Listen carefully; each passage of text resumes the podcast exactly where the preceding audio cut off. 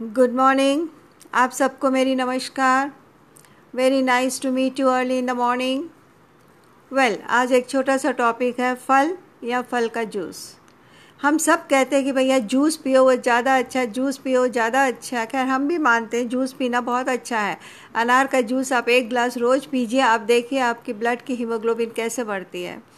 But मैं एक बात और बताना चाहूँगी कि अगर आप फल खाओगे तो उसमें आपको ज़्यादा फ़ायदा है।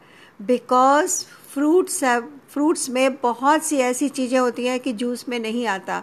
जूस है क्या? पानी है टेस्ट है फ्लेवर है और उसके अंदर मिठास है।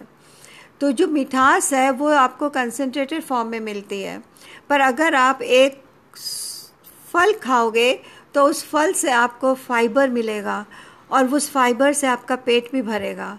फल आप ज़्यादा नहीं खा सकते हो, जूस आप ज़्यादा पी सकते हो, क्योंकि वो पानी की तरह आप उसे गटक जाते हो।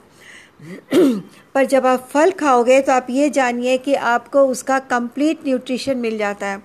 आपको उसमें से फाइबर मिलता है वाइटामिन मिलते हैं मिनरल्स मिलते हैं and as well as sugar. एक फल में उतना शुगर नहीं होता है जितना कि एक ग्लास जूस में होता है। आप दो फल खाइए, तीन खाइए, चार आइटम्स, चार पीसेस खा लीजिए फल के तो भी वो उतना नहीं करेगा जितना कि आपका जूस में इफ़ेक्ट होगा। तो फल खाने से आपको सबसे पहली बात तो आपको मल्टी, सॉरी, आपको मिनरल्स मिलेंगे वाइटामस मिलेंगे और उन सब के अलावा आपको मिलेगा फाइबर।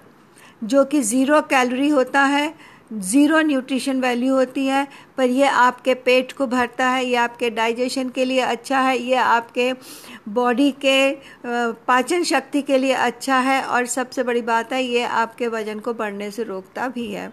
अगर आप अच्छे से फल खाएँगे, आप ये जान लीजिएगा कि आपको न्यूट्रिशन तो पूरा मिलेगा, पर क्योंकि उसमें फैट्स नहीं है तो आपकी बॉडी में क्या जाके जमेगा? कुछ भी नहीं जमेगा।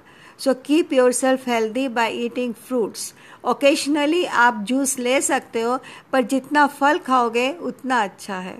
Thank you